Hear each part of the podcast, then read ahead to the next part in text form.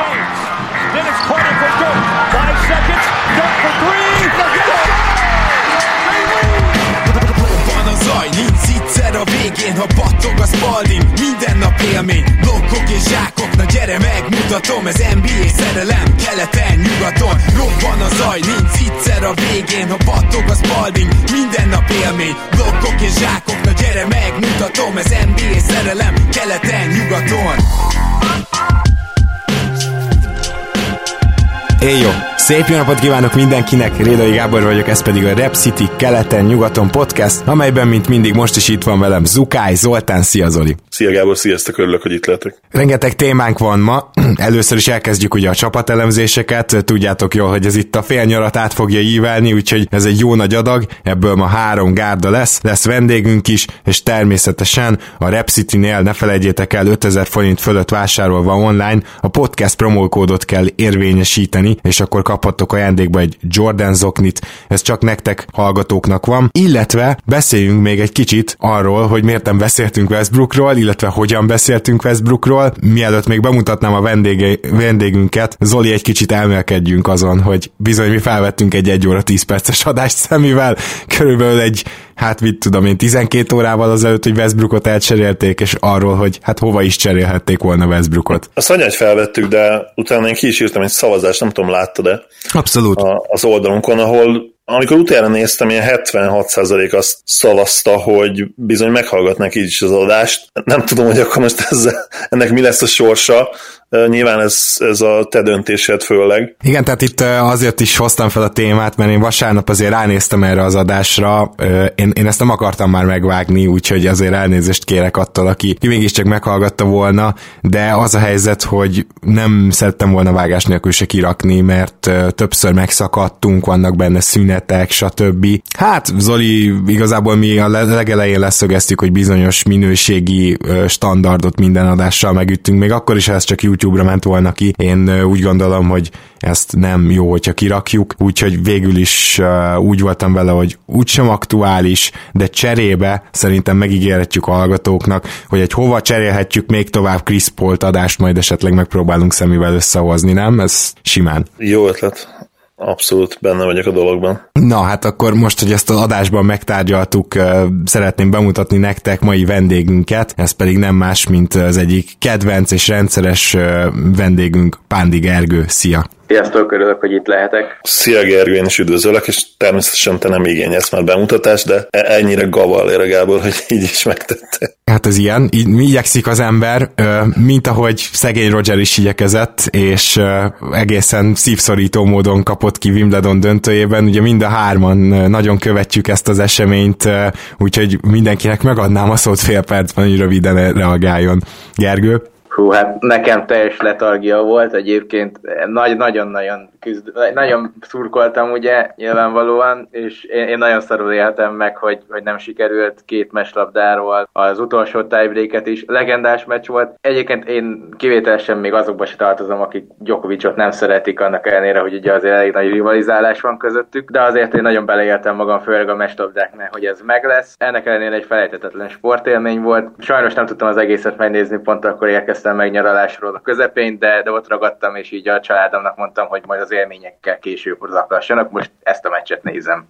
Egy kicsit ezt ki is kell hevernem, úgyhogy majd ma elmondtam reggel a dolgokat. Nekem a meccs közben az volt az érzésem, hogy tényleg olyan volt ez, mint hogyha a teremtő, vagy, vagy hogyha nem hisztek a teremtőben, akkor mondjuk nevezzük úgy, hogy egy, egy őrült tudós kitalálta annak a receptjét, hogy hogyan tudjon a legfájdalmasabb módon Roger Federer Grand Slam döntőn kikapni, és hát gyakorlatilag tökéletes volt a munkája ennek az entitásnak, mert tényleg csak a hiányzott a legvégén, hogy még a tiebreakben is legyen mondjuk két-három meccsada, és onnan kapjon ki. Egyébként minden más adott volt. A statisztikákat, amire ne nézzetek rá, hogyha Federer fanok vagytok, azt, azt ki kell emelni, tehát gyakorlatilag nem lehet, nem szabadott volna meccset bukni ilyen statisztikai dominanciával. 15 ponttal nyert nyer többet Federer, ez, ez teniszbe gyakorlatilag hihetetlen különbség. Hát egy szetnyi kb. Hát ha egy szetnyi nem is, de jó pár játék, és hát nyilván katasztrófa, tehát a maga, maga a veresség ténye nem, ahogy kikapott az, az katasztrofális, de én, én például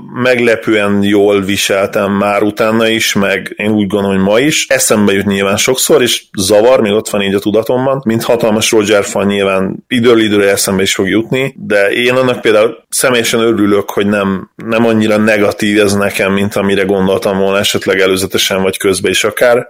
Nyilván ez, ebbe az is belejátszik, hogy már azért nagyon régóta követem a pályafutását, és, és most már 30-as éveim közepén vagyok, úgyhogy másként élem ezt meg, mint, mint korábban, erről beszéltünk veled Gábor. Igen, talán, igen, igen. talán veled is Gergő, úgyhogy... Kezdenek véget érni a, izé, a számítógépet az asztalról ledöntős ablakot kidobós időszakok. Igen, és hogyha ennél nem rúgtuk le, vagy dobtuk ki az ablakon, akkor valószínűleg most már nem is fogjuk semmilyen sportesemény közben sem. Igen, tehát a monitor meg a laptop biztonságban van. Nem volt biztonságban azonban Russell Westbrook, és vele kell kezdenünk. El, sikerült elcserélni a Prestinek, ha bár ugye végén Westbrook választott, ez én, én nagyon kedvelem, amikor egy GM ilyet csinál, ugyanakkor az is biztos, hogy nem a legjobb csomag jött így. Tehát, hogy ennél a Detroit, az Orlando, amelyikről utólag kiderült, nem is érdeklődött, és azóta se értem, hogy miért, de még lehet, hogy a Miami egy három csapatos cserében is jobb csomagot tudott volna valószínűleg adni, és azért azt is tegyük hozzá, hogy amikor Szemivel felvettük ezt a műsort, akkor az elmúlt, az el, felsorolt három csapat volt a top három legvalószínűbb, és a, a Houston csak a negyedik helyre rakta a szemi, ami teljesen jogos volt olyan szempontból, hogy hát nyilván ez a csomag, ez, ez gyakorlatilag egy még rosszabb szerződést tartalmaz, mint Westbrooké, igaz egy évvel rövidebbet. A Houstonnak kellett még pikkeket adnia, ez, ez ebben az esetben nyilvánvaló, úgyhogy nagyon érdekes mindkét csapat szempontjából azt gondolom ez a csere. Gergő, akkor először legyen tiéd a szó. Mit gondolsz erről a cseréről, ahol ugye mentek pikkek is az Oklahoma City Thunderhez, de gyakorlatilag azok a pikkek, mintha csak arra lennének jók, hogy tovább tudják vele cserélni Chris volt? Hát ugye, én nekem ez volt az első megérzésem, még írtam is pont nektek cseten, amikor a George trade kiment, hogy e, e, alapból ugye onnantól szerintem egyetlen volt, hogy itt tankolás fog következni. Ő tényleg Westbrooknak és Hardennek elméletileg a hírek szerint körülbelül az NBA-ben csak egymással vannak igazán jóban, aki nem csapattárs. Ezzel nekem ez volt az első gondolatom, hogy Polnak is van egy szarszerződése, Westbrook is sem jó, sőt, hogy, hogy ebben Mori biztos bele fog állni, és megpróbálja ezt kihozni. Aztán ugye Presti mondta is, hogy Westbrook dönthet. Nekem ez volt a megérzésem, úgyhogy kicsit igazolva is éreztem magam. Érdekes lesz ez az egész, a Houstoni rész is. Egyébként én nagyon érdeklődve várom, nem tudom, hogy D'Antoni mit fog kihozni Westbrookból, de, de egyszerűen D'Antoni az irány irányítókból olyat hoz ki, amit még nem gondolnánk sose, tehát lehet, hogy Westbrooknak is olyan statisztikai szezonja lesz, ami még az eddieket is túl fogja múlni. Ennek ellenére az is furcsa lesz, hogy azért két ilyen labda domináns, hogy fog együtt játszani. Az Oklahoma City szempontjából meg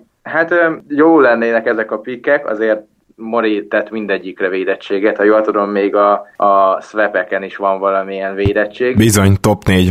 Igen, de ennek ellenére azért az a 2000 25-26 körüli uh, pick swap, meg van ott ugye egy first roundos is, uh, ami 1-től 4-ig védett, az simán lehet top 10-es pick, mert azért, ha jól gondolom, akkor ott már ilyen 35 éves lesz mind Westbrook, mind Harden, tehát ott már benne van, hogy esetleg főleg Westbrooknak a, az atletizmusa megkopik, Hardennek még lesznek dobásai, de azért ő is főleg betöréseknél azt a brutális fizikumát használja ki, és való igaz, hogy pont most beszéltünk Federerről, meg beszélhetnénk akár LeBronról, és fogunk is ma, és látjuk, hogy egyre jobban elnyúlnak a karrierek, de nem feltétlen lehet ezt biztosra venni, hogy mindenkinél így lesz, és nem csak mondjuk például pont kettejüknél alakult ez így. Még, még összesség, összességében pedig igazából szerintem ez egy korrekt csomag volt mindkét oldalról, és nyilván az OKC-nek még ez még jobb lehet, hogyha sikerül a Polt igazán jó értékekre még beváltani, akkor, akkor szerintem ők nagyon elégedettek lehetnek, mert kihozták a Westbrook trade-ből a lehető legtöbbet. Russell Westbrook az, az egyik legmegosztóbb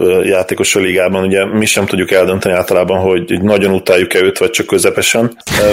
Így, így utólag én annak nagyon örülök egyébként, hogy nem tudtuk a csere napján felvenni a tervezett adást, mert ugye nem titok talán, hogy később is próbálkoztunk volna azzal, ugye, hogy egy reakcióadást felvegyünk. Már a csere napján, illetve a hétvégén is ugye ez nem jött össze, és azért nem bánom ezt, mert nekem személy szerint már péntek, szombat óta is kicsit árnyaltabbá vált a véleményem. Tökéletes fit Westbrook, nyilván nem, de szerintem ugyanez elmondható volt Chris Porról is, mikor oda ment, és ne felejtsük el, hogy bár Westbrook szerződése is ott van véletlenül a tíz legrosszabb között a ligában, ha ma megkérdeztek engem, azért nem annyira szörnyű, mint CP3, ez az egyik szempont, és ez egy nagyon fontos szempont, mert mi sem szemlélteti ezt egyébként jobban, mint az, hogy amikor Westbrook szerződése lejár majd, ő akkor lesz 34 éves, Paul pedig most 34, uh, úgyhogy a player option is beleszámítva még három szezon van a szerződésében, és az utolsó éves player option, amit ugye hát nagy valószínűséggel le fog írni, az is szerint 44 millió dollárról szól majd, amit 36 évesen kell majd neki kifizetni. Nem gondolom azt, hogy ő bent hagyná ezt a lóvét 2021 nyarán. Azt gondolom, Erről a cseréről egyébként így, hogy aludtam rá párat, hogy a championship window a Rocketsnél Westbrookkal talán nem szélesebb, tehát hogyha, hogyha egy, ugye ez a championship window ez egy ilyen analógia, hogy mennyire van nyitva az ablak, én azt gondolom, hogy nincsen szélesebbre kitárva Westbrookkal, viszont sokkal hosszabb ideig lehet nyitva, és, és ez nagyon-nagyon fontos. Azt pedig már így historikus szempontból tudjuk, hogy az 1 per A, 1 per B történet működhet. Miami-ban működött, Nyilván ahhoz kellett valószínűleg egy, egy peak LeBron, és nem feltétlenül garancia arra, hogy, hogy Hardennel is működhet, meg Westbrookkal, de van rá precedens, és, és ha Rockets fan lennék, akkor nem lennék teljesen szomorú, akkor sem, hogy egyébként nem lennék nagy Westbrook fan, mert ez annyira őrült ez a dolog, hogy akár működhet is. Ez az utolsó mondatod azért tetszik nagyon, mert számomra, az agyam számára ez az egyetlen kapaszkodó, hogyha Houston szempontból nézem.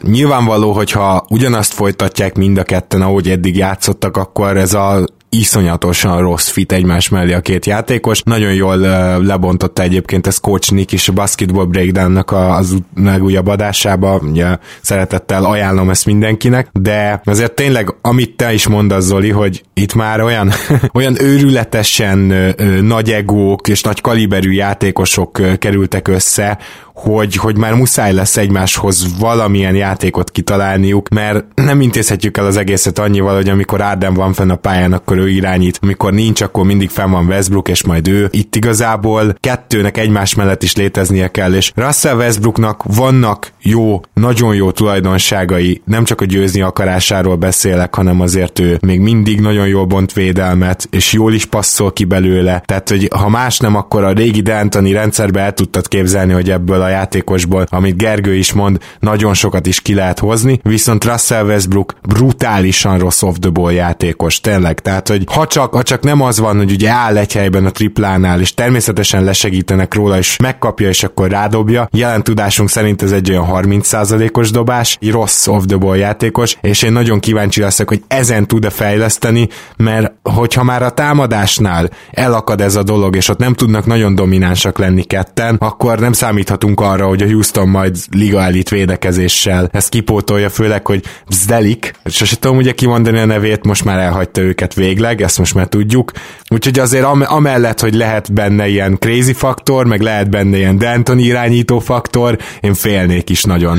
A, a megoldás szerintem, és ezzel visszacsatolni Gergő felvetésére és feltevésére, hogy mind a kettő ugye felvetés is volt, meg feltevés is, hogy mit tud kihozni Russell Westbrookból D'Antoni. Szerintem az teljesen egyértelmű, hogy taktikát kell váltani. Tehát az ISO-ból az egyszerűen nem működhet, és kíváncsi leszek Gergő most a véleményed, véleményed ezzel kapcsolatban, hogy, hogy az SSOL rendszer, illetve mondjuk annak egy nyilván kicsit modernebb változata mennyire működhetne, illetve egyetértesz egyetlen azzal, hogy változtatni kell az ISO kosárlabdán. Ugye korábban nem értettél egyet, amikor, amikor azt a cikket ugye írtam a kezdőt, úgyhogy nagyon kíváncsi vagyok, hogy esetleg ez a személyi váltás megváltoztatta a véleményedet. Alapvetően az ISO kosárlabdán annyiban kell változtatni, hogy Paul abba jó volt, Westbrook szereti, de nem jó benne, tehát szerintem nem lehet erre átállni, és sokkal inkább kell a, inkább a Steve Nash féle Phoenixre hasonlítani, főleg mikor nincs fent Harden. Egyetértünk abszolút. És, és futni a labdával, ebben mint Liga Elit, és, és az is furcsa lesz, hogy ugye Westbrooknak idén voltak bajai a gyűrű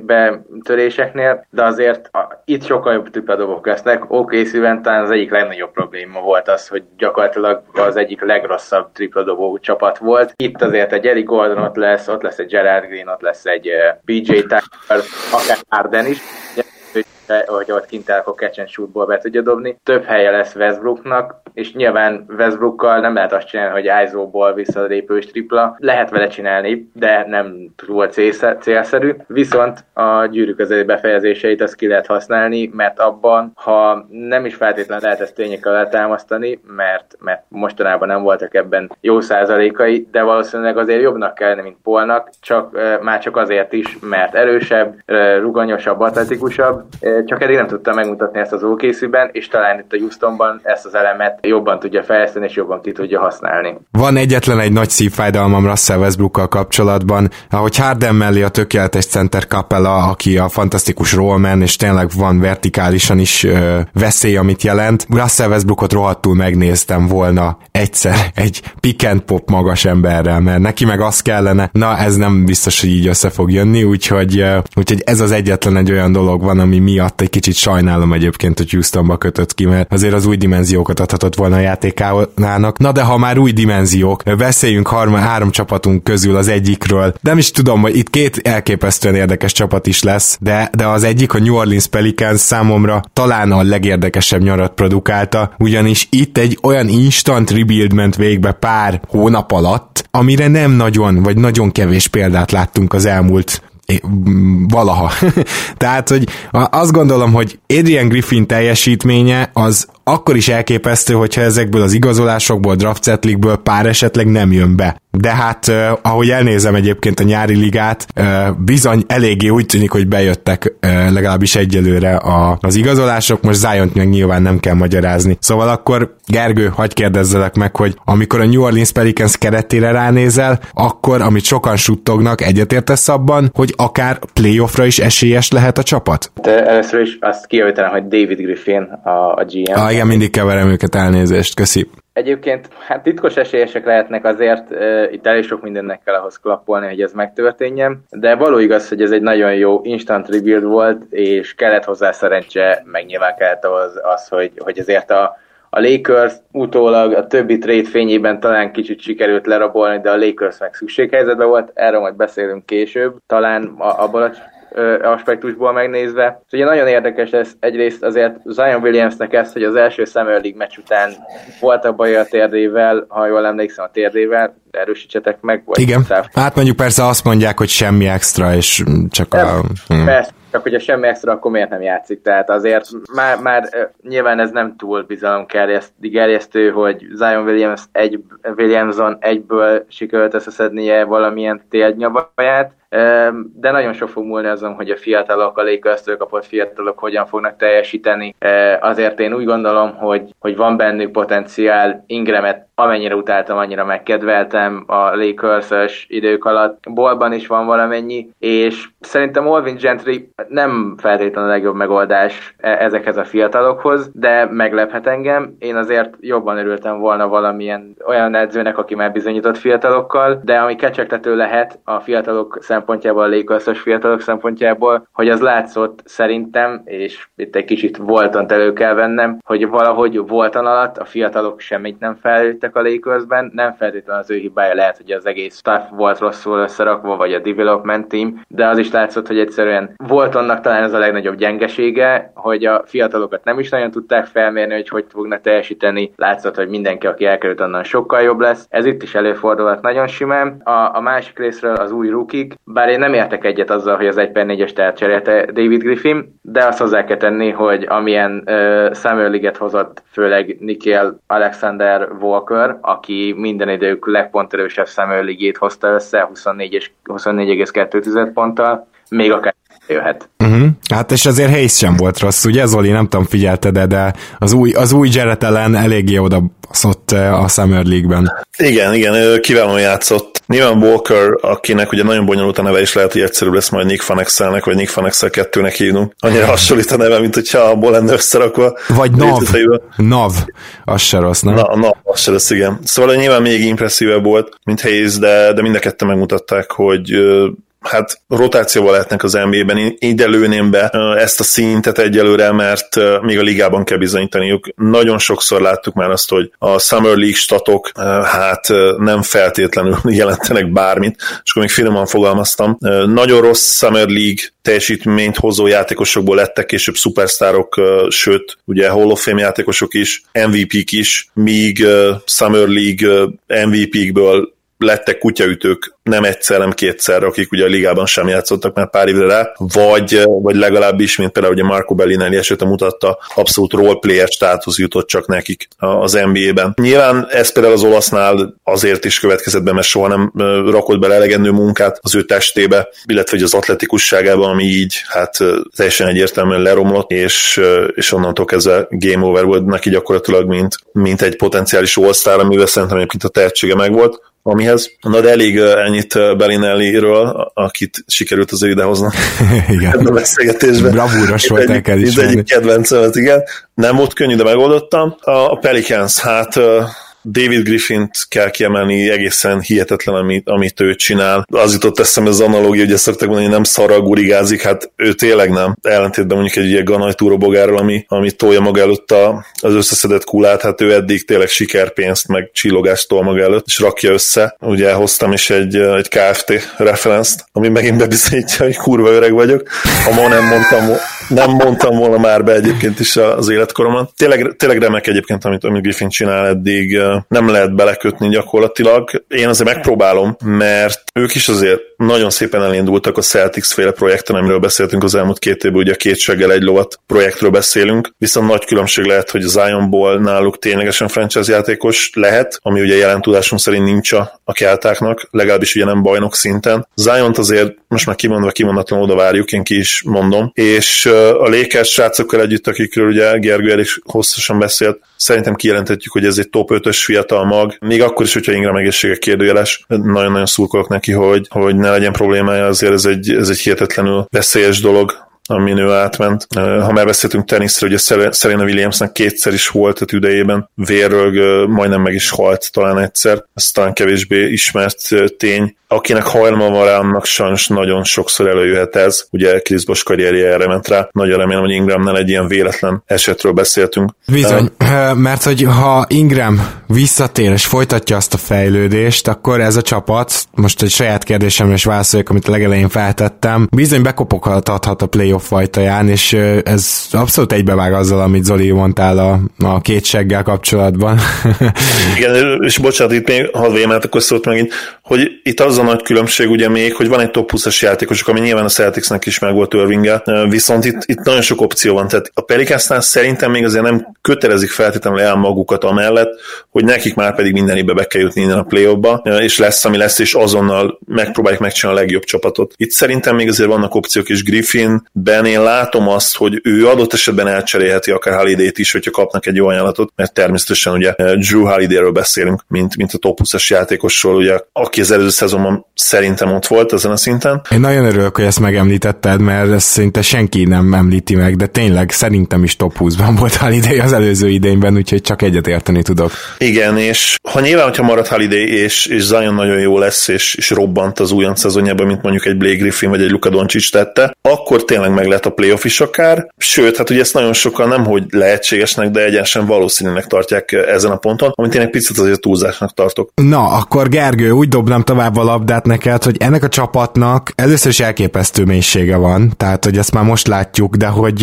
de hogy ki fog játszani egyes-kettes poszton, azt próbáljuk már meg kitalálni, mert ugye Frank Jackson az, akit körülbelül kizárhatunk, hogy talán ő, ő nem, ő lesz a harmadik számú irányító, de ugye ott van egyrészt Holiday, másrészt Lonzóból, a harmadrészt a félig meddig irányító, talán kettesbe is használható Nikel Alexander Walker, akinek nyilván játszania kellene, és akkor még nem beszéltünk arról, hogy van Itvan Murod, és van JJ Rediked, és ez még mind az egyes kettes poszt. Tehát az egyes kettes poszton öt olyan játékos, aki mind, mind mindenki mellé tudnék érvet sor, hozni, hogy miért kezdjen, vagy miért játszom minél többet. Hát ki játszik majd? Meg ki nem? Aki biztos nem lesz kezdő, azért az a, maradjunk a Kanovnál. Ő azért rukiként még könnyedén le fogja nyerni, hogy csere, tehát szerintem nem kérdés, hogy akármennyire lesz jó, neki még jó lesz a padról, a többiekkel kell itt alkukat kötni. Én úgy gondolom, hogy JJ Redick lesz a másik csere a kezdő egyes kettesekből, méghozzá azért, mert ő is azért inkább már a mentor szerepkörbe jött, ami egyébként nekem szívfájdalmam is volt egyébként, hogy azért ő a Philly-ben elég jól meg lett fizetve az utóbbi két évben, és gyakorlatilag lesegült velük tárgyalni vagyis ha le is ült, akkor is elég könnyedén elintézte azzal, hogy jó, hát itt 13 milliót kapok, sziasztok. Nekem ez nem volt túl szimpatikus, főleg nem Reddiktől, akit én egy ilyen nagyon szimpatikus játékosnak tartottam, és szerintem amennyi pénzt ő megkapott Filadelfiában egy, egy room emelével nagyjából elégedett lehetett volna, de mindegy, ez így alakult. Tehát itt ugye azt mondod, hogy gyakorlatilag meghálhatta volna ezeket az egyéves túlfizetéseket. Így van, így van. Én szerintem nagyjából erre számított a Philadelphia és akkor, amikor mind a kétszer vele töltötte fel virálisan magas áron a, a kepet, hogy úgy gondolták, hogy cserébe, mikor majd ők kérnek szívességet, akkor, akkor azt ő meg fogja tenni, de hát itt nem a keresztapa szerint megy, hogy majd egyszer meg kell, hálal, meg kell ezt hálálnod, úgyhogy így alakult. És akkor a kérdésedre válaszolva szerintem Lonzóból és Drew Holiday lesz a, a kezdő gárdpáros, akik brutálisan fognak védekezni. Lonzóból szerintem lesz, aki a, a főként fogja diktálni az iramot. A Zion Lonzóból álliopokat én azt nagyon várom, és, és egyébként ugyanígy hozzátenném, hogy szerintem ezt majd meg tudja ő csinálni Hayeszel is nagyon sokszor, úgyhogy szerintem abban azért lesz spiritus, és a többi posztokon pedig igazából azt nem tudom még eldönteni, hogy, hogy Favors is padról jön-e majd, vagy... Ó, vagy hát oda majd mindjárt elérünk, mert most egyelőre foglalkoznunk kell azzal, hogy vajon mi a franc lesz, akkor itt van Murral, meg Josh Hartal. Mennek fel hármasba, ahol meg elvileg Ingram van, meg Darius Millert is visszaigazolták? Szóval ezzel akarom érzékeltetni egy picit így a hallgatók, meg nektek is, hogy hallgatók felé is, hogy hát itt bizony olyan szintű mélység van, aminél olyan játékosok nem játszanak, akik a karrierjük miatt biztos, hogy ezt nem fogják jól viselni. Tehát most, most tényleg ott tartunk akkor, a Gergő által végig sorolt neveken megyünk végig, akkor bizony Hart meg Moore közül az egyik nem fog játszani max csere hármasban. Vagy vagy csinálsz egy olyan line ahol Zion Center, ami egyébként nem feltétlenül akkora hülyeség, mert nagyon sokan úgy gondolják egyébként, hogy a cat centert is játszott Zion az NBA-ben. Védekezésben nyilván stretch five-ok ellen ez könnyebben menne. Például egy, egy box line-up ellen szerintem simán fel lehetne rakni,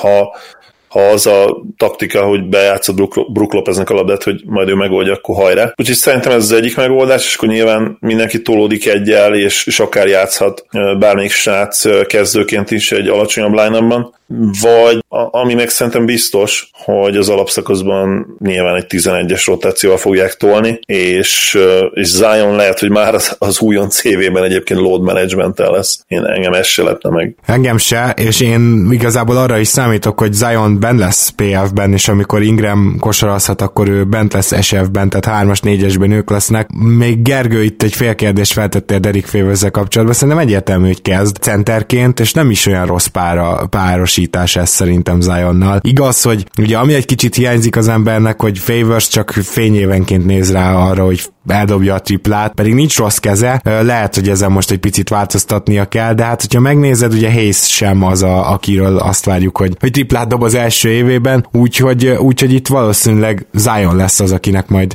többször rá kell nézni arra a bizonyos downtownra, és eddigi tudásunk alapján ez meg is történhet. Talán a spacing nem lesz annyira világi ennél a csapatnál, de a mélység az egészen frenetikus. Igen, a mélység az tényleg nagyon jó, és pont ezen gondolkoztam múltkor, hogy szerintem Drew Holiday-t egyszerűen azért nem cserélják Griffin, mert maga se tudja, hogy mit csináljon, mit kérjen egyáltalán Drew Holiday-en. Való igaz, hogy nem illik ő ugye ide a korban legalábbis inkább itt a fiatalokra kellene építeni. Egyszerűen Drew holiday most, hogyha kér megint fiatalokat, akkor őket se tudja játszatni. Draft pickeket azokkal is meg van gyakorlatilag áldva, úgyhogy szerintem ő megnézi, hogy egyáltalán ez a csapat, hogyha nagyon jól működik, akkor lehet úgy lesz vele, hogy mégse cseréli el, és szerintem majd a, a, a deadline-ig fogja ezt ő eldönteni, és ha a deadline-nál ő úgy látja, hogy azért ez a csapat még inkább ráférne az, hogy mondjuk minőségi fiatalokat szerezzen, akár úgy is, hogy mm, ezt az évet beáldozzák, és nem a playoffért mennek, akkor bevált látja majd holiday de inkább Drassetlikre, mert tényleg felesleges gyakorlatilag most megint visszakapni három fiatalt, akiknek nem lesz hely a pályán. Bizony, Tehát- bizony. Tehát nem, nem, nem, gyakorlatilag Griffin szerintem úgy, úgy állott, hogy jó, és akkor most minek nekem még három fiatal játékos. Valaki ülni fog, az biztos, és ez most úgy hangzott, mint hogyha egy rendőrfőnök mondta volna egy filmben, de, de ettől függetlenül is igaz. Próbáljunk meg valamilyen jóslást akkor, bár tényleg ez a baj, hogy nem tudjuk, hogy hogy alakul az évük, de Zoli, mit gondolsz? Végeredményben ott lehetnek a playoff, mi, mi mire tippelsz? Ott lesznek a playoff harcban? 6 és 13. hely között fognak végezni. Oké. Okay. Ez, ezzel most nem voltál annyira bátor. De, és jobb, hogyha már most hozzá, hozzászoktok ez a tipphez, mert lesz legalább 8 csapat, amelyiknél ezt fogom mondani. Sőt, Ugye- tudod, 10. Tehát, hogy több, mint a 6 Lehet, és 13 lehet hogy 10 is, között. igen. Uh, I- igen, igen. A playoffért szerintem harcban lesznek, már csak azért is lesznek harcban a playoffért, mert a, a nyolcadik hely, meg lehet, hogy mondom a hatodiktól akár a 13. helyig szerintem ilyen három-négy meccsekre lesznek maximum egy meccsről csapatok. Nem tudom, hogy matematikailag ez kijön egyébként, hogy egy konferenciában mindenki sok meccset nyer, mert valószínűleg nem. Ugye ez, ezen szokott menni a matek, amikor csináljuk az évi tippünket, hogy összesen van mennyi, 1230 győzelem? Valami ilyesmi, igen. valami ilyesmi. Én nyugat, nyugatra szerintem abból egy 800-at ki fogok osztani, úgyhogy az egész ligában ennyi az elérhető. Nem, nem tudom. Hát igen. nem, nem olyan egyszerű ez. Ha mégis tippelni kell, bocsánat, addig Ergő még gondolkodhatsz egy kicsit. Igen, hát hallanék az igenre, ilyen 60%-ban odahajlok az igen felé, hogy, hogy harcban lesznek egyértelműen. Én, én mondom azt, hogy keleten biztos, de, de nyugaton vannak, tehát ez elég nagy problémájuk szerintem nekik is. Én azt mondom jelenleg, hogy keletben azt várom tőlük, mint mondjuk a tavalyi Dallas-tól, akik nagyon jól indultak, aztán ugye azért Toncsisnak is jött a ruki szezon végére, hogy kicsit már azért az elejé kezdeti ragyogás után azért kicsit már ő is belefáradt, nyilván nincsenek hozzászokva ez a terheléshez a fiatalok. meg szét is cserélték ugye a dallas és akkor az analógia itt is él? Tehát a New Orleans is szétfogják? akár az is, az is meg lehet, hogy elcserélik, de akár csak szimplán az is lehet, hogy a végére mondjuk Zion nagyon jól kezd, aztán a végére muszáj lesz, mert mondjuk pihentetni kell, mert azért azt a súlyt nehéz szerintem mozgatni, továbbra is úgy gondolom, hogy akármennyire jól néz ki, azért lehet, hogy neki szezon közben kisebb sérülések lesznek, inkább úgy döntenek, hogy jó, akkor üljön ki, és akkor most még ezt, a- ezt a szezont elengedjük, úgyis nagyon sűrű nyugat eleje. Tehát én úgy gondolom, hogy nagyon jól fognak kezdeni, aztán a végén ilyen 10.-11. hely környékére fognak becsúszni, de mondom csak azért, mert nyugat-keleten, majdnem azt mondom, hogy lehet a hazai pályáját is mehetnének. Az erős. Na jó, én azt mondanám, hogy mint hot take, szerintem nem Zion lesz a legjobb rookie, ezt nem azt akarom mondani, hogy nem ő lesz a legjobb játékos ebből a classből, de nem ő lesz most a legjobb rookie, de ennek ellenére is harcban lesz a New Orleans Pelicans a playoff helyekért, és amit én itt látok, hogy itt még lesznek cserék, tehát hogy biztos vagyok benne, hogy itt van Múrnak lesz piaca, és hogy megy, és azon se lepődnék meg, hogyha még magas embert hoznának, mert, mert magas ember az igazából Nikoló Mellic, így be, be akartam szőni a beszélgetésben, nem sikerült annyira, ugye ő egy tripla dobó magas, akit áthoztak Európából, de egyébként ott még akár kellhet mélység is, de szerintem Moore akár egy-egy draft is biztos vagyok benne, hogy eladó olyan csapatnak, akinek van trade exception-e, már pedig uh, ilyen trade exception-t szedett össze itt a nyár folyamán pár csapat, úgyhogy ő, lesz az, akit szerintem elsősorban árul majd Griffin, és megpróbálnak jók lenni. Kíváncsi vagyok, hogy mennyire sikerül.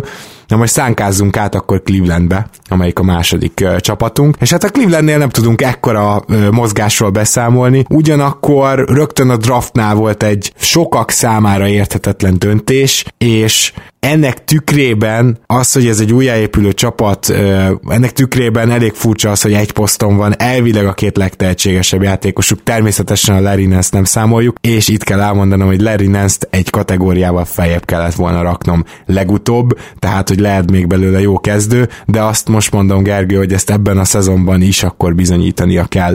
Szóval, mit gondolsz a, a draftról, és mit gondolsz annak tükrében arról, hogy a Cleveland mennyire csöndben volt ezen a nyáron? Hát igen, Clevelandben nem volt egy eseménydús nyár, nem elég, hogy ugye nem nagyon volt itt semmilyen se csere, se szerződés, gyakorlatilag a, a rukiaikból is le, volt három első körösük, ebből Garlandot, még a, Garlandot és Portert nem láttuk a Summer League-ben sem, gyakorlatilag egyedül annyi történt, hogy őket lesze, le, ledraftolták, meg Windler, Windler, nem is tudom, hogy kéne kiejteni, őt láttuk a, a, a Summer League-ben játszani. Nem volt annyira rossz, de olyan kiemelkedő sem. Szóval ez egy elég eseménytelen nyár volt Clevelanden. Mondhatjuk azt, hogy már rájuk fért, tehát az utóbbi időben a nyaraik elég zsúfoltak voltak, és majd meglátjuk, hogy mi lesz belőle. Nem vagyok egy rajongója a Garland húzásnak. Egyszerűen én úgy gondolom, hogy vagy ez a Cleveland nem állt olyan, olyan, olyan jól, hogy ők most csak azért, mert BPA-znak, ezért kihúzzák azt a Garlandot, aki teljesen üti Sextont. Gyakorlatilag mind a kettőknek a leggyengébb része a játékszervezés, a legerősebb a scoring. Védekezni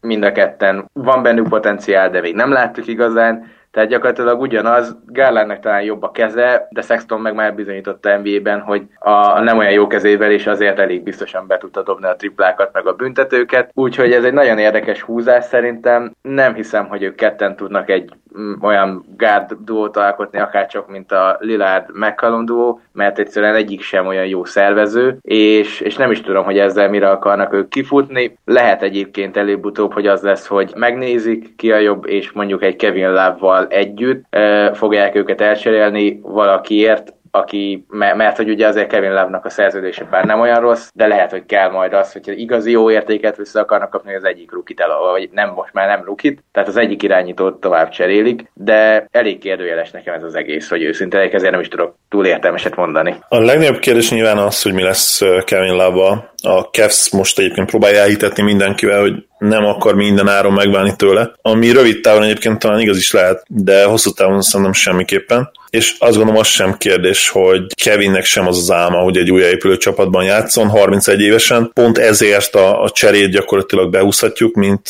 egy szinte bizonyosan megtörténő jövőbeli eseményt. A kérdés csak az időzítés. A, a Heat nyilván célállomás lehet, Riley nagyon akar egy, egy második start, és most a Heat fanok fogják be a fülüket. Tehetséges fiataljék is vannak, akiket be lehetne áldozni egy esetleges cserében, de, de, mondom, Bejlein állítólag, nem, nem tudom, hogy kell kiejteni a nevét egyébként.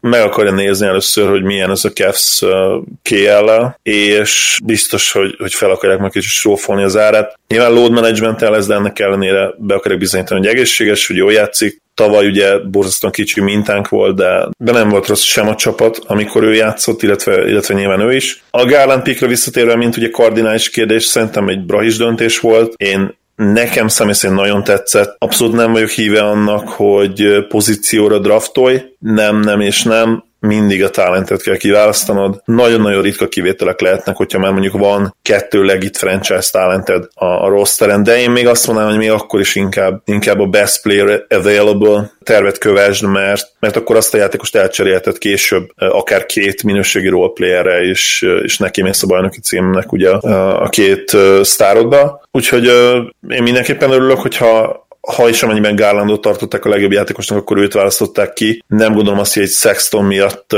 bármi ilyesmi kellene gondolkodnod, hogy akkor majd most fitre draftolsz.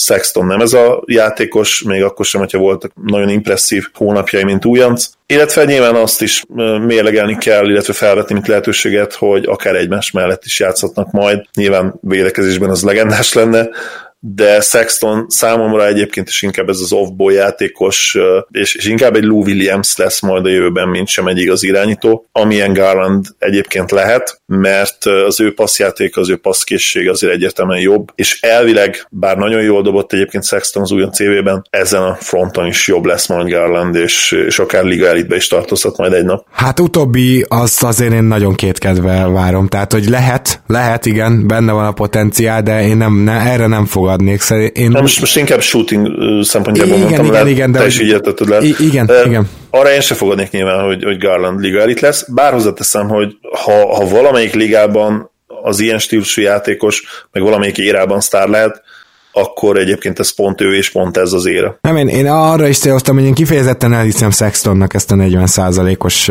triplázást. Szóval én, én szerintem ő, tőle ezt még látjuk, és nem az lesz, mint mondjuk Kuzmánál volt, hogy a második évre teljesen visszaesik. Na de még egy dolog, hogy csak hozzászólva egy picit ez. Igazad van, általában a best player available kell, de ha most ők nem tudnak egymás mellett játszani, akkor nem tudják őket kifejleszteni, nem kapnak elég időt, nem kapják meg elégszer a labdát, és pont az irányító egy olyan poszt, ahol ezt nem igazán lehet bejátszani, mert ahhoz, hogy még akkor is, hogyha mondjuk Garlandot hosszú távon megtartott Sexton meg elcseréled, ahhoz az kell, hogy mind a kettőnek növeld meg jól az értékét, hogy valamelyiket el tud cserélni, és lehet, hogy itt már ez is akadályozva lesz, tehát itt annyira szerencsétlen a helyzet, hogy két gyakorlatilag alulméretezett, vagy mai értelemben nem túl magas, mondjuk így, irányító, egyik se tud védekezni, nem hogy ketteseken, de egyeseken is problémás. Oké, okay, lehet, hogy a Cleveland, ez a másik fontos dolog, veszíteni akar, mivel valószínűleg a, a nyaruk legfőbb mozgatórugója az az, hogy top 10 védett pick a pickjük következő évben, egyébként a New Orleansnál van. Tehát, hogy nekik a 10-be be kell menni, az biztos.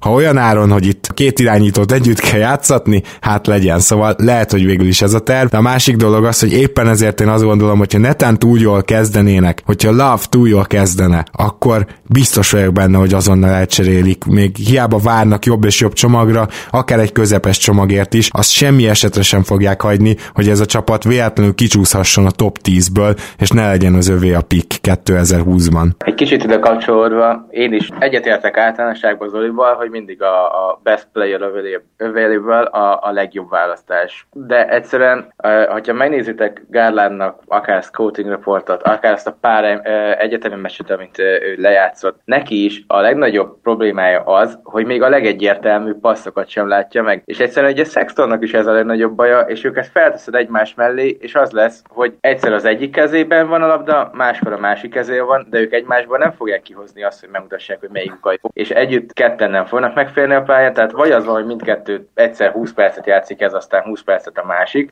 vagy az lesz, hogy nem tudod felstrófolni az árát se, együtt nem fognak működni, és szar lesz a csapat, ez, ez való igaz, hogy szar lesz így a csapat, csak azt nem látom, hogy ebből hogy fognak ők úgy kijönni, hogy meglátják, hogy melyikük a jobb, a másikért meg igaz értéket kapnak. Mert én inkább azt látom, hogy meglátják, melyikük a jobb, a másikat meg eltemetik a pad mélyére, de akkor meg nem fognak érte jó értéket kapni, hiszen ebben a csapatban a legjobb szervező az a Larry Nance Jr., aki egyébként center. Arról már nem is beszélve, hogy ő ugye egy korszakos játékos, és így, hogy Sexton meg Garland lesz mellette, nem látjuk meg, hogy támadásban ő mit, mit tudna kihozni magából. Gyakorlatilag így még egy évet kell arra várnunk, hogy lehessen mindenkinek az áll, amikor azt a 35 pontot kihozza magából meccsenként. Gergő picit azért pontosítani, tehát oké, okay, Garland sem az a szuper passzoló prospect, aki uh, olvassa a pick and roll és tökéletes megoldásokat hoz, de azért őt egész magasan értékelték, mint potenciális passzoló. Például a draft uh, neten, NBA draft.neten uh, 8-as értékelés kapott a 10-ból a passingre, és mindjárt mondom neked, hogy Sexton hogyan értékelték. Na itt lehet, hogy kiderül, hogy mennyire volt pontos az NBA draftnet. Kíváncsiak. Nagy, nagyon remélem, hogy egy hatos vagy hetes számot látok maximum. Annyit azért megjegyzek, hogy azért... Hetes, hetes jó van, akkor valamennyire megállt az érvelés. Bocsánat, Gergő, parancsolj. Hogy Gárlának öt meccse volt, nyilván kicsi a minta, de azért vajba az nem néz ki túl jó, hogy 2,6 asszisztra jutott három turnovere. Ez így van, ez tény, tény és való. Viszont vissza csatolnék utálnék a, a mintára, amit mondtál. Öt meccs azért tényleg nem lehet szerintem következtetéseket levonni. Akkor már lehet, hogy jobb lenne, ha a középiskolás tartjét néznénk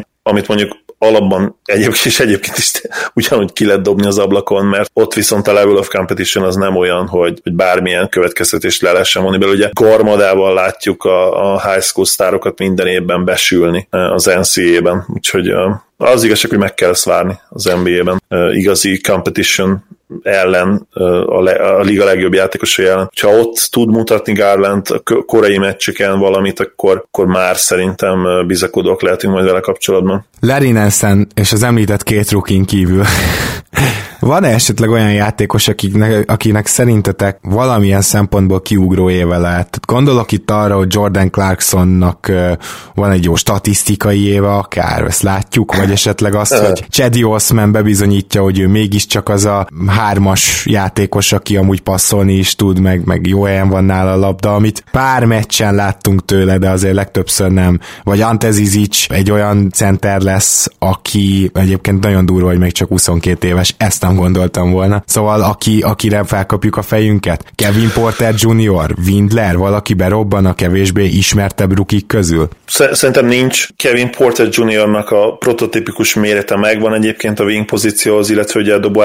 pozícióhoz. Jól is dobta a triplát egyetemen, viszont hát a büntető százaléka például katasztrofális volt. Még a kicsi mintáról is beszélünk, 52 százalékkal büntetőzni, az, az egészen hihetetlen, miközben 41 százalékkal triplázó három kísérlet felett. Úgyhogy ez nagyon durván what the fuck kategória. Az igazság, hogy, hogy ő, ő egy olyan játékos, akinek szerintem még maradnia kellett volna egy évet egyetemen, és akkor talán magasabban is el kellett volna. Így, így eléggé, egy, egy eléggé nagy enigma kérdőjel elvileg high upside prospektnek tartják, az biztos, hogy a, a fizikuma az, az szenzációs, ugye ilyen majdnem 100 kg, ha minden igaz, 198 centi tömörizom a gyerek, és, és elég atletikus is. Meglátjuk, hogy, hogy kosarazni mennyire tud, mert az igazság, hogy ez az alatt a 21 meccsen, amit eltöltött ugye az egyetemen, nem feltétlenül derült ki annyira, és persze nem is adták nyilván a kezébe a labdát, tehát ő, ő ez a Paul George féle mold lehet minta, aki aki talán az NBA-ben tanul majd meg igazán labdát kezelni, aki az NBA-ben nőhet fel ahhoz a feladathoz, és nyilván Jimmy Butler-t is említettem. Nyilván ez a leges-leges-leges legjobb szenárió, de, de elképzelhető, hogy, hogy Kevin Porter Jr.-nak a tehetség azért nincs olyan szinten, ezt nyilván borzasztóan nehéz megállapítani ezen a ponton.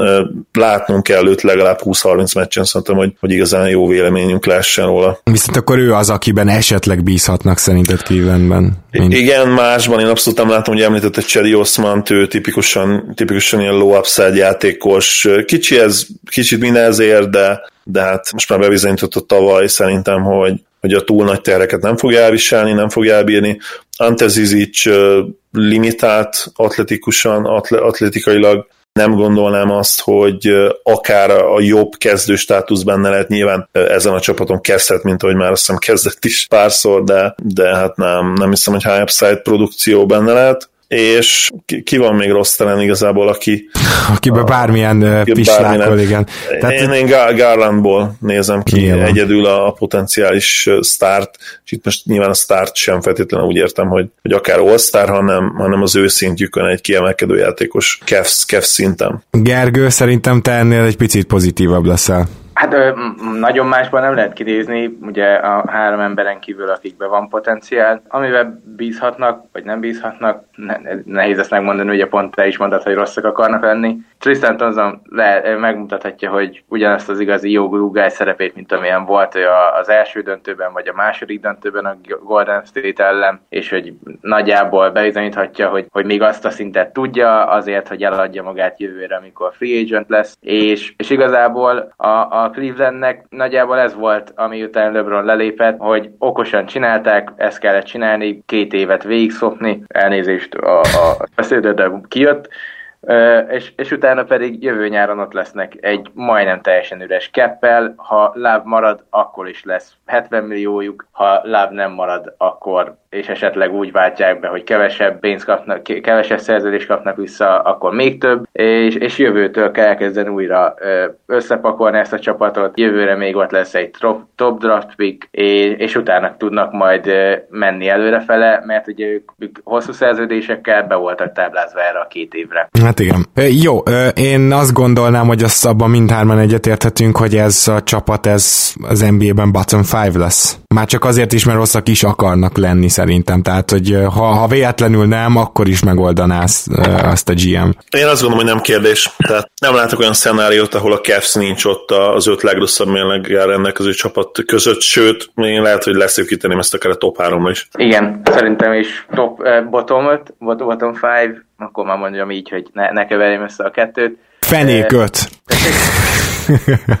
Na igen. Szóval azt szerintem is adott, igazából idén nem is lesznek annyira rossz csapatok, így most gyorsan átgondolva, tehát szerintem annyira nem is nehéz idén betankolni oda magukát a, a Clevelandnek, és igazából majdnem ezt tudom mondani, hogy talán ők az egyedüliek, akik, akik úgy igazán tankolni akarnak idén, de lehet, hogy van még valaki, aki nem itt eszembe, gondolkodom, de majd talán ti tudtok még mondani, de ennek a fényében meg pláne azt mondom, hogy ez szerintem a, a, a szinte biztos. Nem az, hogy szinte biztos, mert akkor azt mondom, hogy jó, tehát biztos Oké, okay.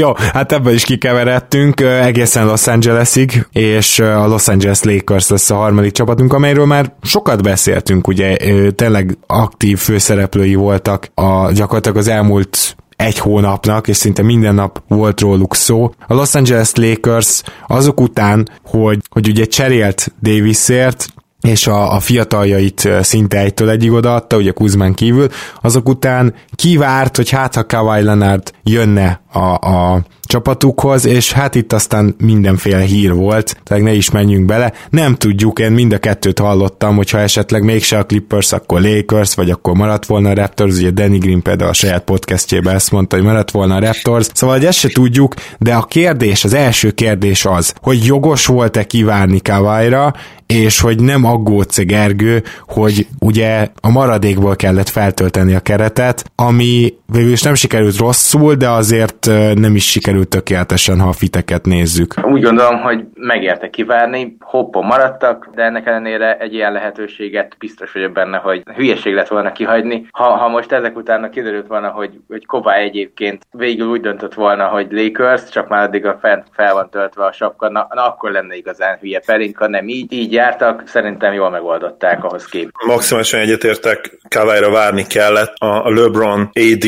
Kawai trio az, az gyakorlatilag a, a Warriors szuper négyesével ért volna fel, én azt gondolom. Nyilván a keret messze nem lett volna olyan mély, de nekem valami azt, hogy megoldották volna, tehát egy, egy igudala szinte garantáltan oda, oda ment volna akkor, lehet, hogy így is egyébként ez megtörténik még. Cousins szintén garantáltan oda ment volna, ő nyilván kérdőjel, majd beszélgetünk róla, de, de megtalálták volna a módját annak, hogy, hogy feltöltsék a keretet viszonylag tűrhető rotációs játékosokkal. Én is egyetértek veletek az a helyzet, hogy tehát, ha megnézem azt, hogy most hogy töltötték fel a keretet, és hogy mondjuk akkor hogy töltötték volna fel, többet ér Kawai, mint az a mélységbeli különbség, mert de ez kicsit egyébként félig kritika is, tehát szerintem nem lett annyira mély ez a Lakers, tehát sokan így nagyon meg vannak elégedve. Ez, szerintem ez egy nagyon jó csapat lesz, egy egyértelmű, hogy a hazai pályáért kell küzdenie majd a, a, a nyugaton is, de azért uh, nyilván nem is tudok hasra esni attól, hogy Danny Green meg egy Kentavious Caldwell Pope ketten együtt elvisznek uh, majdnem 25 milliót, 24-et, mindegy. Jó, most már tényleg kezdek túlzásokba esni, mert ez csak 22 és fél. Úgyhogy legyünk ebbe pontosak. Ugyanakkor nézzük meg szerintem ezt, hogy, hogy hogy lett feltöltve ez a keret. A jelen pillanatban úgy nézünk ki, hogy egyes poszton, hogyha nem veszük ide LeBront, már pedig védekezésben legalábbis nem hiszem, hogy ide kéne venni, akkor ugye Rondo, Cook és hát végül is egyesként lehet szerintem tekinteni Caruso-ra is, tehát hogy, hogy ők hárman vannak, és hogyha esetleg összehasonlítanánk, és most itt tényleg nem azt akarom, hogy gyorsan lapozzatok át mindent, lehet, hogy ez a leggyengébb irányító rotáció az egész NBA-ben? Azért nem tudom annak nevezni, mert oké, okay, mondtad, hogy LeBron védekezésben nem iránytó lesz, és ez nyilván igaz is, de, de támadásban meg ő lesz az iránytó, és egyébként én ezért tartom ilyen kicsit gimmicknek ezt a nagy bejelentést, hogy LeBron irányítót akar játszani. Basszus, LeBron tíz éve irányítót játszik, tehát hagyjuk már ezt a hülyeséget, hogy, hogy irányító akar játszani. Na jó, de lesz, lesz-e mellette irányító a pályán, ez a kérdés, érted? Tehát, hogy ebből a három játékosból lesz-e valaki mellette a pályán, mert ha igen, akkor lesz tulajdonképpen irányító. De nyilván nem lesz, mert persze, hogy nem lesz ebben a line Azt gondolom, hogy KCP lesz mellette, meg Bradley, vagy esetleg még más kombináció, de, de szerintem ez talán a legütősebb. De akkor is irányított játszik tíz éve minimum támadásban, úgyhogy mindegy. Oké, okay, ez már ilyen szemantikai kérdés is lehet, mielőtt belemegyünk. De én örülök neki, hogy ebbe az irányba mentél, mert akkor Gergő, neked meg úgy dobnám tovább a labdát, hogy ha viszont LeBron irányító, akkor mit keres egyes kettes poszton ennyi játékos itt? Mert ugye a három felsoroltan kívül nézzük az SG-ket, tehát ugye ott van Avery Bradley, Caldwell Pop és Danny Green, és ráadásul alapból egyikre sem mondanád rá, hogy hármast játszhat, mert, mert ahhoz kicsi. Tehát gyakorlatilag, ha még LeBron ebbe az egyes kettes rotáció szinten is ide teszed, na akkor így fogalmazok, és ezekből szorít ki valakit, akkor gyakorlatilag a csapat maradék része 3-as, 4-es, 5-ös poszton az nagyon durván üres lesz. Tehát te hogy, hogy várod ezt az egész szitút, és hogy oldódhat meg? Szerintem túlbonyolítják ezt nagyon sokan. Eddig is James volt az irányító, ahogy Zoli is mondta, és eddig se James fogta az irányítókat, ezután sem ő fogja. Igazából védekezni James marad a 3-as, 4-eseken, leginkább négyeseken, mert ugye velük kevesebbet kell futni. Egyes, kettes posztra meg fel kell tenni Danny Green, KCP, talán Avery Bradley, nem vagyok egy nagy rajongója, de mondjuk ő ott lehet kezdőben, illetve Caruso-t, Kukot és Rondót lehetőleg el kell felejteni a picsába. De, de én úgy gondolom, hogy, hogy, hogy ez, ezt így is kell feltölteni. Gyakorlatilag most ezzel azt, ér, azt érte el a Lakers, hogy négy darab mondjuk úgy, hogy igazán minőségi gárgya van. Uh-huh. Gyakran csapatnak négy darab minőségi gárgya van. Egyik se tud játékot szervezni, de egyiknek se lesz az a szerepe, mert a játékot a pozíció szerint, beosztás szerint, régi beosztás szerint legalábbis hármas poszton védekező LeBron fog irányítani, és, és, és épp ezért nekik csak védekezniük kell, nem pedig a, a klasszikus irányító dolgokat kell csinálniuk, hanem csak ott kell lenniük, hogy védekezni tudjanak, illetve kiosztásból be tudják dobni a triplákat. Tehát szerintem ezzel e, e, kellett ennyi gárd oda, kellett az, hogy legyen négy gárd, akik tudnak váltani, és, és inkább azzal van baj, hogy mondjuk James mögé egyedül egy Hát, Dudley-t oda sorolnád egyébként, mert ma már inkább center vagy négyes. Hát igen, ez a baj, hogy egyedül talán Dudley van. Kuzma. Len Horton Tucker, aki egy nagy projektjátékos lehet, tényleg brutális méretei vannak, ugye egy 195 cm magas srác 2-15-ös wingspannel, meg egy akkora tenyérrel, amit nagyon sok helyen olvastam, hogy Kawhi Leonard, Kawhi Leonardhez hasonlóan nagy keze van, de hát ő egy ruki, egy ráadásul egy kifajlatlan rukit, akit nagyjából azért draftolt le a Lakers is, mert olyan fizikai adottságai vannak, hogy akár bármi lehet belőle, de hát nem most lesz belőle bármi, tehát védekezni most lehet, el lehet tenni, de, de egyszerűen azt nem látom, hogy mondjuk itt a, a, a forward pozícióban hogy, hogy fog ez alakulni, mert az meg nem megoldás, hogy amikor James ül, akkor két forvárnak Kuzma meg Davis van fent, az nem feltétlen megoldás, de lehet, hogy ez lesz a legjobb megoldás, viszont valószínűleg inkább azt fogja az eredményezni, hogy James nem tud annyit pihenni, mint amennyit kéne. Értem én, ez három-négy évvel ezelőtt nem lett volna probléma, amikor James még 30 évesen is, a 30-31 évesen is a fizikai píkét hozta, de azért már csak 35 éves, és csak kell pihenni, hiába tud Federer 5 órás meccsen játszani, Djokovic, hogy visszatérjek a podcast elejére, azért csak kéne pihenni, mert lehető is, hogyha nem Nadállal játszik előtt, akkor most éppen Wimbledoni bajnok. Hm. Én onnan indulnék ki, hogy, hogy először is én a James, Danny Green, KCP, Kuzma Davis kezdővel állnék fel. Nálam Davis csak centerbe játszana, nem szórakoznék power forward line amikor ő a PF. Nálam Cousins csak és kizárólag a cserecenter pozícióban lenne fent, úgyhogy innen indulnék, és azt gondolom, hogyha, hogyha ez megvalósulna, akkor a second unit lehetne egy ilyen tradicionális line-up, Rondóval, a PG poszton, Bradley-vel a dobóhátvét poszton, illetve cousins a center poszton, és akkor azért már van egy elég komoly nyolcas rotációd alapban, és esetleg még lehet a, a második line belerakni. Hát dudley talán. Így van, igen, Dudley, őt abszolút kijöttem, tehát Dudley egyértelműen ugye a második uh, line a tagja, és uh, van az a srác, akinek sose jut eszembe neve, de nagyon kedvelem a játékát. Uh, flick, flickfakkos uh, irányító dobó hátvéd, uh, Gergőnek is nagy kedvence. Caruso. Így van, így van, köszönöm. Uh, Caruso. Tehát uh, ő az még szerintem, aki, aki tagja lett a rotációnak, és megmondom őszintén, hogy, hogy főleg ez a kezdő számomra egy elég jó elegyét adja majd a támadásnak és védekezésnek, potenciálisan oké okay spacing nyilván nem lesz a legjobb dobó csapatok között ez, ez, a, ez a Lakers, de ha már ott lehetnek ilyen, mint olyan 14 12 helyen esetleg tripla kísérlet és százalék kombinációban, az már szerintem oké okay lesz egy, egy James-el és, és Davis-el felálló csapatban. Szerintem de... ez a leglogikusabb amúgy, amit Zoli te mondasz, tehát hogy ez, ez a leglogikusabb, de én nem ezt várom. Hát igen, lehet.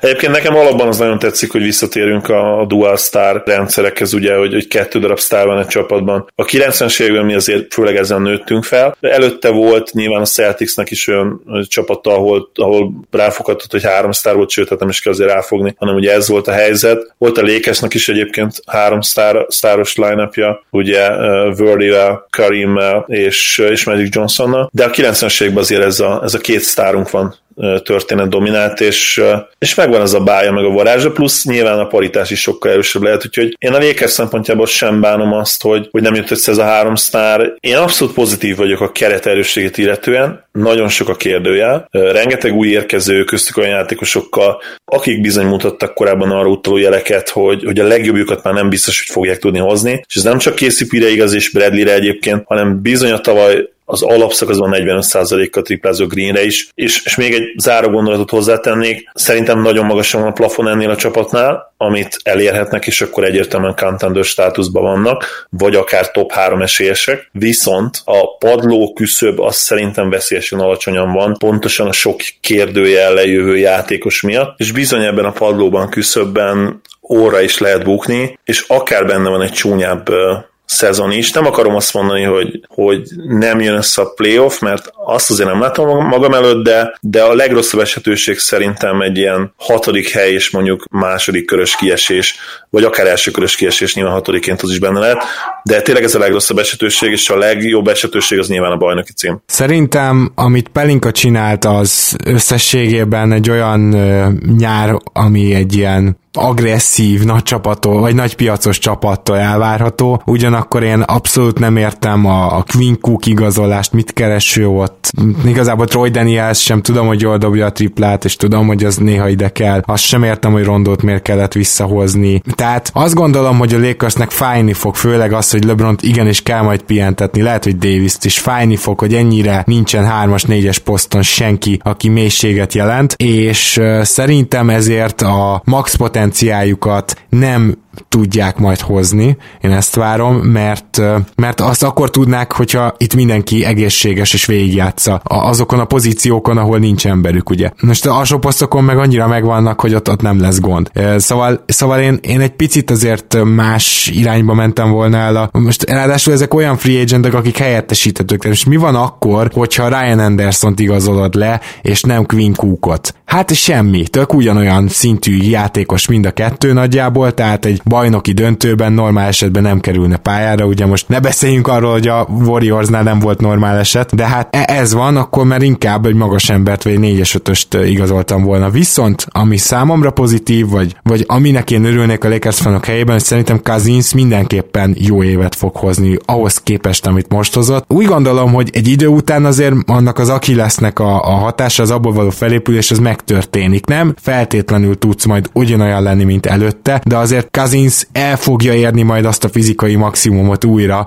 főleg láttuk, hogy most mennyire lefogyott, nem tudom, néztetek-e vele interjúkat, vagy képeket róla itt a nyáron. Tehát én, én, én úgy érzem, hogy Cousins-tól viszont egy meglepően jó év lehet. És ha James és ha Davis sokat van pályán, sokat tud pályán lenni, bírja az idényt, ha mondjuk az ő pick and az olyan lesz, mint amiről lehet álmodni, hogy milyen lesz, akkor viszont közel lehet ez a maximumhoz a Lakers, de ez kell az is, hogy ez a Cousins jóslaton bejöjjön, hogy, hogy jobb lesz úgyhogy, úgyhogy én, én talán kicsit lejjebb rakom a maximumot, és följebb a padlót. Gergő? Én úgy gondolom, hogy ennek a csapatnak a playoffban sokkal könnyebb lesz jól játszani, mint az alapszakaszban. Már csak azért is, mert a playoffban már tényleg a, a mindent bele menne, tehát hogy nem kellene arra odafigyelni, hogy Davis, James ne játszon sokat. Odáig el kell jutni. Szerintem meg lesz az. A, a kérdés az az, hogy vajon mennyire fogják ők ezt az alapszakast tényleg annyira megnyomni, mert szerintem benne van az, hogy James-t inkább pihentetik, egy-két meccset elengedve, akkor abban az esetben, hogyha úgy látják, hogy ez belefér, és lehet, hogy mondjuk csak a hatodik helyen mennek be,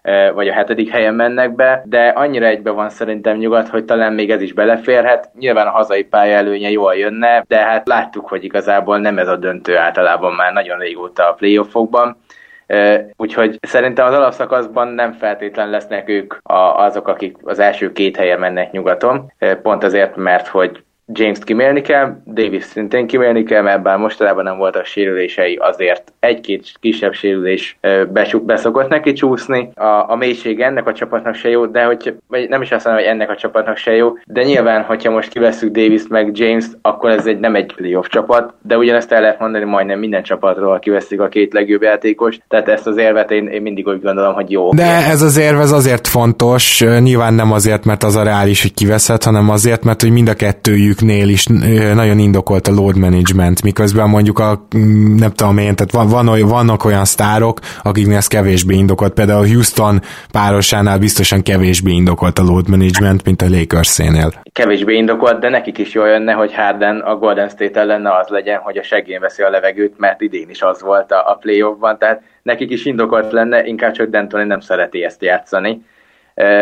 De, de ugye, hogyha megnézzük például egy Golden State-et, ha Curry ott kidől, és neki is szoktak lenni sérülései, akkor ő is el, ők is elfejtetik a playoffot is azok, azok után, hogy nem lesz Clay Thompson sem. Vagy Na jó, a... de senki nem érvelt azzal, hogy, hogy majd itt James meg, tehát hogy annyit fognak ülni, hogy ki kikerülnek a playoffból, tehát ilyen nem hangzott el. Te magad mondtad azt, hogy szerinted annyit fognak ülni, hogy hatodik, hetedik helyig akár visszacsúszhatnak. Tehát most igen, saját magaddal tehát, szemben érvelsz gyakorlatilag. Azt mondtam, hogy hallottam másikról azt, hogy hát igen, igen, de hogy utána nincs, nincs ez a minőség meg. Szerintem ugyanaz a minőség van meg, mint majdnem majdnem mindegyik csapatnál. Talán a Clippers van ebben előrébb, nekik van szerintem talán a legjobb keretük az idei évben, de az összes többi csapatnál, ahol ott van az a két sztár, ott az van, hogy van a két sztár, és akkor mögöttő, hogyha velük valami történik, akkor, akkor nagyon nagy a baj. Várj, akkor fogalmazzunk meg onnan, hogy te a második helyre is látsz esélyt, mondjuk? Szerintem nem fognak lemenni a második helyre, és hogyha ha belefér, ha, ha esetleg kis, jobban szét lesz szakadva nyugat, mint várjuk, akkor szerintem ők szívfájdalom nélkül el fogják engedni akár az utolsó öt meccset is,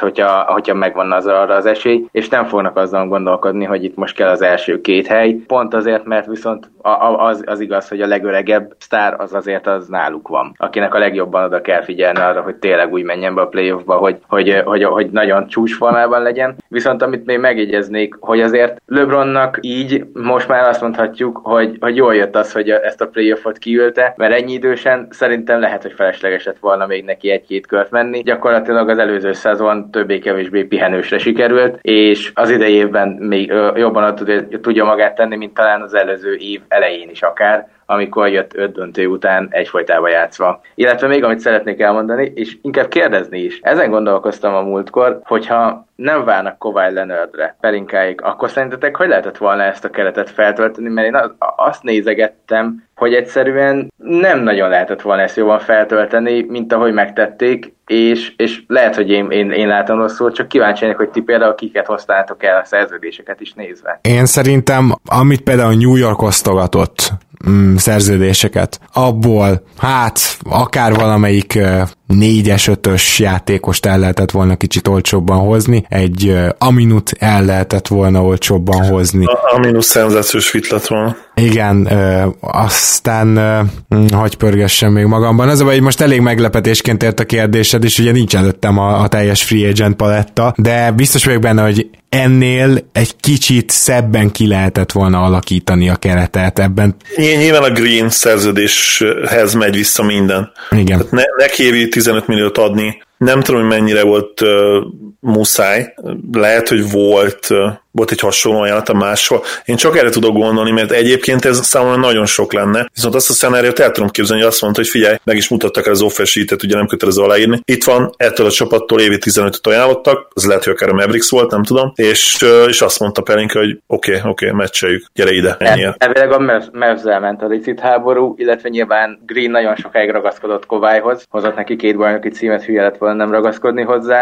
Ezt, ezt, ezt úgy is meg kell hogy azért azt, a, ami emelét fel tudott volna még neki ajánlani a, a Clippers, azt túl kellett licitálni annyira, hogy ne is gondolkozzon azon, hogy inkább lemond a pénzről. De egyébként meg a, a Green szerződésre is, tehát hogy ö, majdnem ugyan egy két millióval kapott többet, mint a, a nála egyébként négy évvel öregebb JJ Redick, és azért Green sokkal jobb. Tehát most, hogyha kettes poszton őket kettőjüket lehet nézni, akik... De védekezésben jobb az egyértelmű, igen. Igen, tehát ők ketten voltak az igazán jó fitek szerintem ebbe a csapatba, mm. a többet ér, mint Redick. Tehát tehát, hogy a, a, hm. úgy érzem, egy, e, egy kicsit ugye elég el van a hételkedés szokott benne a Lakersnél. Ha Reddicknek a Lakers adja meg azt a 13 milliót, mint amit a Pelicans, akkor ugyanúgy röhögött volna mindenki, mint ahogy most röhögtek Danny. Igen, ebbe egyébként lehet valami, abszolút, tehát van egy ilyen jelenség, nem kérdés. Bár nyilván megfordítanám, tehát uh, rengeteg Homer szurkolja is van a Lakersnek, ahonnan meg a másik, a spek- spektrum másik végéből jönnek a, a lehetetlen vélemények, úgyhogy ez valahol kiegyenlíti magát de, de abszolút igazad van abban, hogy van egy ilyen jelenség a, a negatív oldalon is. Na és Zoli, rávehetlek téged egy konkrétabb tipre? Mert egy Gergőből már többé-kevésbé kihúztam. Persze, persze, mindenképpen. A lakers kapcsolatban azért kicsit bátrabban merek tippelni. Én a legrosszabb esetőséget mondom a hatodik helyre lövöm be, és ha konkrét tippemre vársz, nyilván akkor legjobb esetőség mondjuk a második hely, mert azért itt lesz load management szerintem bőven, akkor ennek az átlagát hozzuk ki, kettő és hat között az átlag az hol ilyen negyedik helyen lenne? Tegyük fel. Úgyhogy, úgyhogy a hazai pálya meg lesz, és szerintem negyedikek lesznek az alapszakaszban. Ja, teljesen hasonló logika mentén gondolkozok, mint te Zoli, annak ellenére, hogy hogy azt hittem, hogy nálam egy kicsit alacsonyabban van a, a, a plafon és magasabban a padló, de, de tulajdonképpen, ha minden minden összejön, akkor ez második gond nélkül lehet alapszakaszba ez a csapat. Azzal is teljesen egyetértek, amit Gergő mondott, hogy ez inkább playoff csapatnak tűnik, mint alapszakasz csapatnak, és szerintem ez igazából pozitív, tehát ilyen szempontból semmiképp nem akarom megkritizálni itt az igazolásokat, és, és igen, én is negyedik, ötödik hely környékére várnám őket. Szerintem azért itt főleg LeBronnál bőven lesz load management, akkor is, hogyha pihent, és Davisnél meg, ha nincs load management, akkor is van egy-két olyan apróbb sérülés, én tényleg nem akarom ráragasztani egy sérülékeny, de biztos vagyok benne, hogy nem fog 78 meccset játszani, ha nem muszáj tehát ezt inkább így értsük, mert, mert például tavaly a Pelikázni, amikor megsérült, akkor három meccs után sérültem, még visszabicegett, és visszavitték a pályára, hogy, hogy megállítsák azt a vereséglavinát, ami, ami aztán végül ahhoz is vezetett, hogy olyan lett a mérlegük, hogy Davis bemondta az unalmas. Szóval, ja, összességében teljesen hasonlóan gondolkozok, még esetleg a Lakersről bármit. Semmi különösen szerintem már ugye elmondtuk, ami, ami, amit el akartam mondani, hogyha tippelnem kellene, ugye amit mondtam, én is úgy gondolom, hogy le fognak mondani, úgyhogy én is ezzel a negyedik helyet teljesen egyetértek. Szerintem a, a Portland és a, a Houston lesz az, aki a legjobban fogja nyüstölni ezt az alapszakaszt, illetve a Jutának lesz még nagyon jó alapszakasz, körülbelül ezeket tenném eléjük, e, és így, így, így tenném őket a negyedik helyre. Ja, várj, már Clippers elfelejtettem. Mondjuk akkor legyen inkább ötödik. Jó. Na hát Pándi Gergő, nagyon szépen köszönjük, hogy itt voltál ma velünk. Én köszönöm, hogy itt lehettem. Sziasztok! Én is köszönöm, hogy itt voltál, Gergő. Zoli, mi pedig ö, szép nagy tervekkel nézünk ugye a nyár elé, és ezekben a tervekben remélhetőleg most már tényleg nagyon sürgősen benne van az, hogy kiosztjuk a díjunkat a, az alapszakasz eltalálása ügyében. Nem tudom, hogy van-e esetleg haladása, megkérdezhetlek.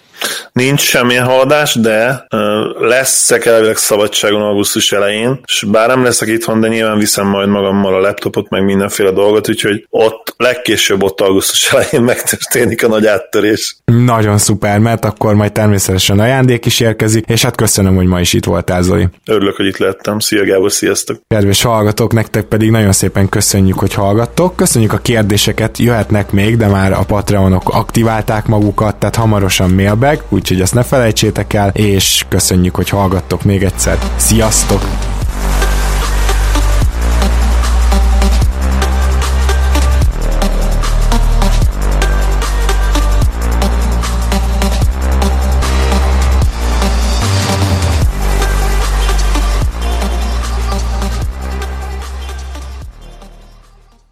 Ha más podcastekre is kíváncsi vagy, hallgassd meg a Béton műsor ajánlóját. El tudod képzelni, hogy a podcastet, amit éppen most hallgattál, fél év múlva már a mesterséges intelligencia generálja? Mi sem. De ha érdekel, eljött már a gépek lázadása. Hallgass bele az Embertelen podcastbe. Orsós Lajos vagyok, a műsor házigazdája. Egyelőre még élőben. Egyelőre. Fedezzük fel együtt, hogyan ismerkedik, randizik, mesél és vitatkozik Betty és Péter, két teljesen mesterséges intelligencia. Lajos, a podcast címét mond még egyszer, Léci. Oké. Okay. Embertelen podcast. Ez a műsor a Béton közösség tagja.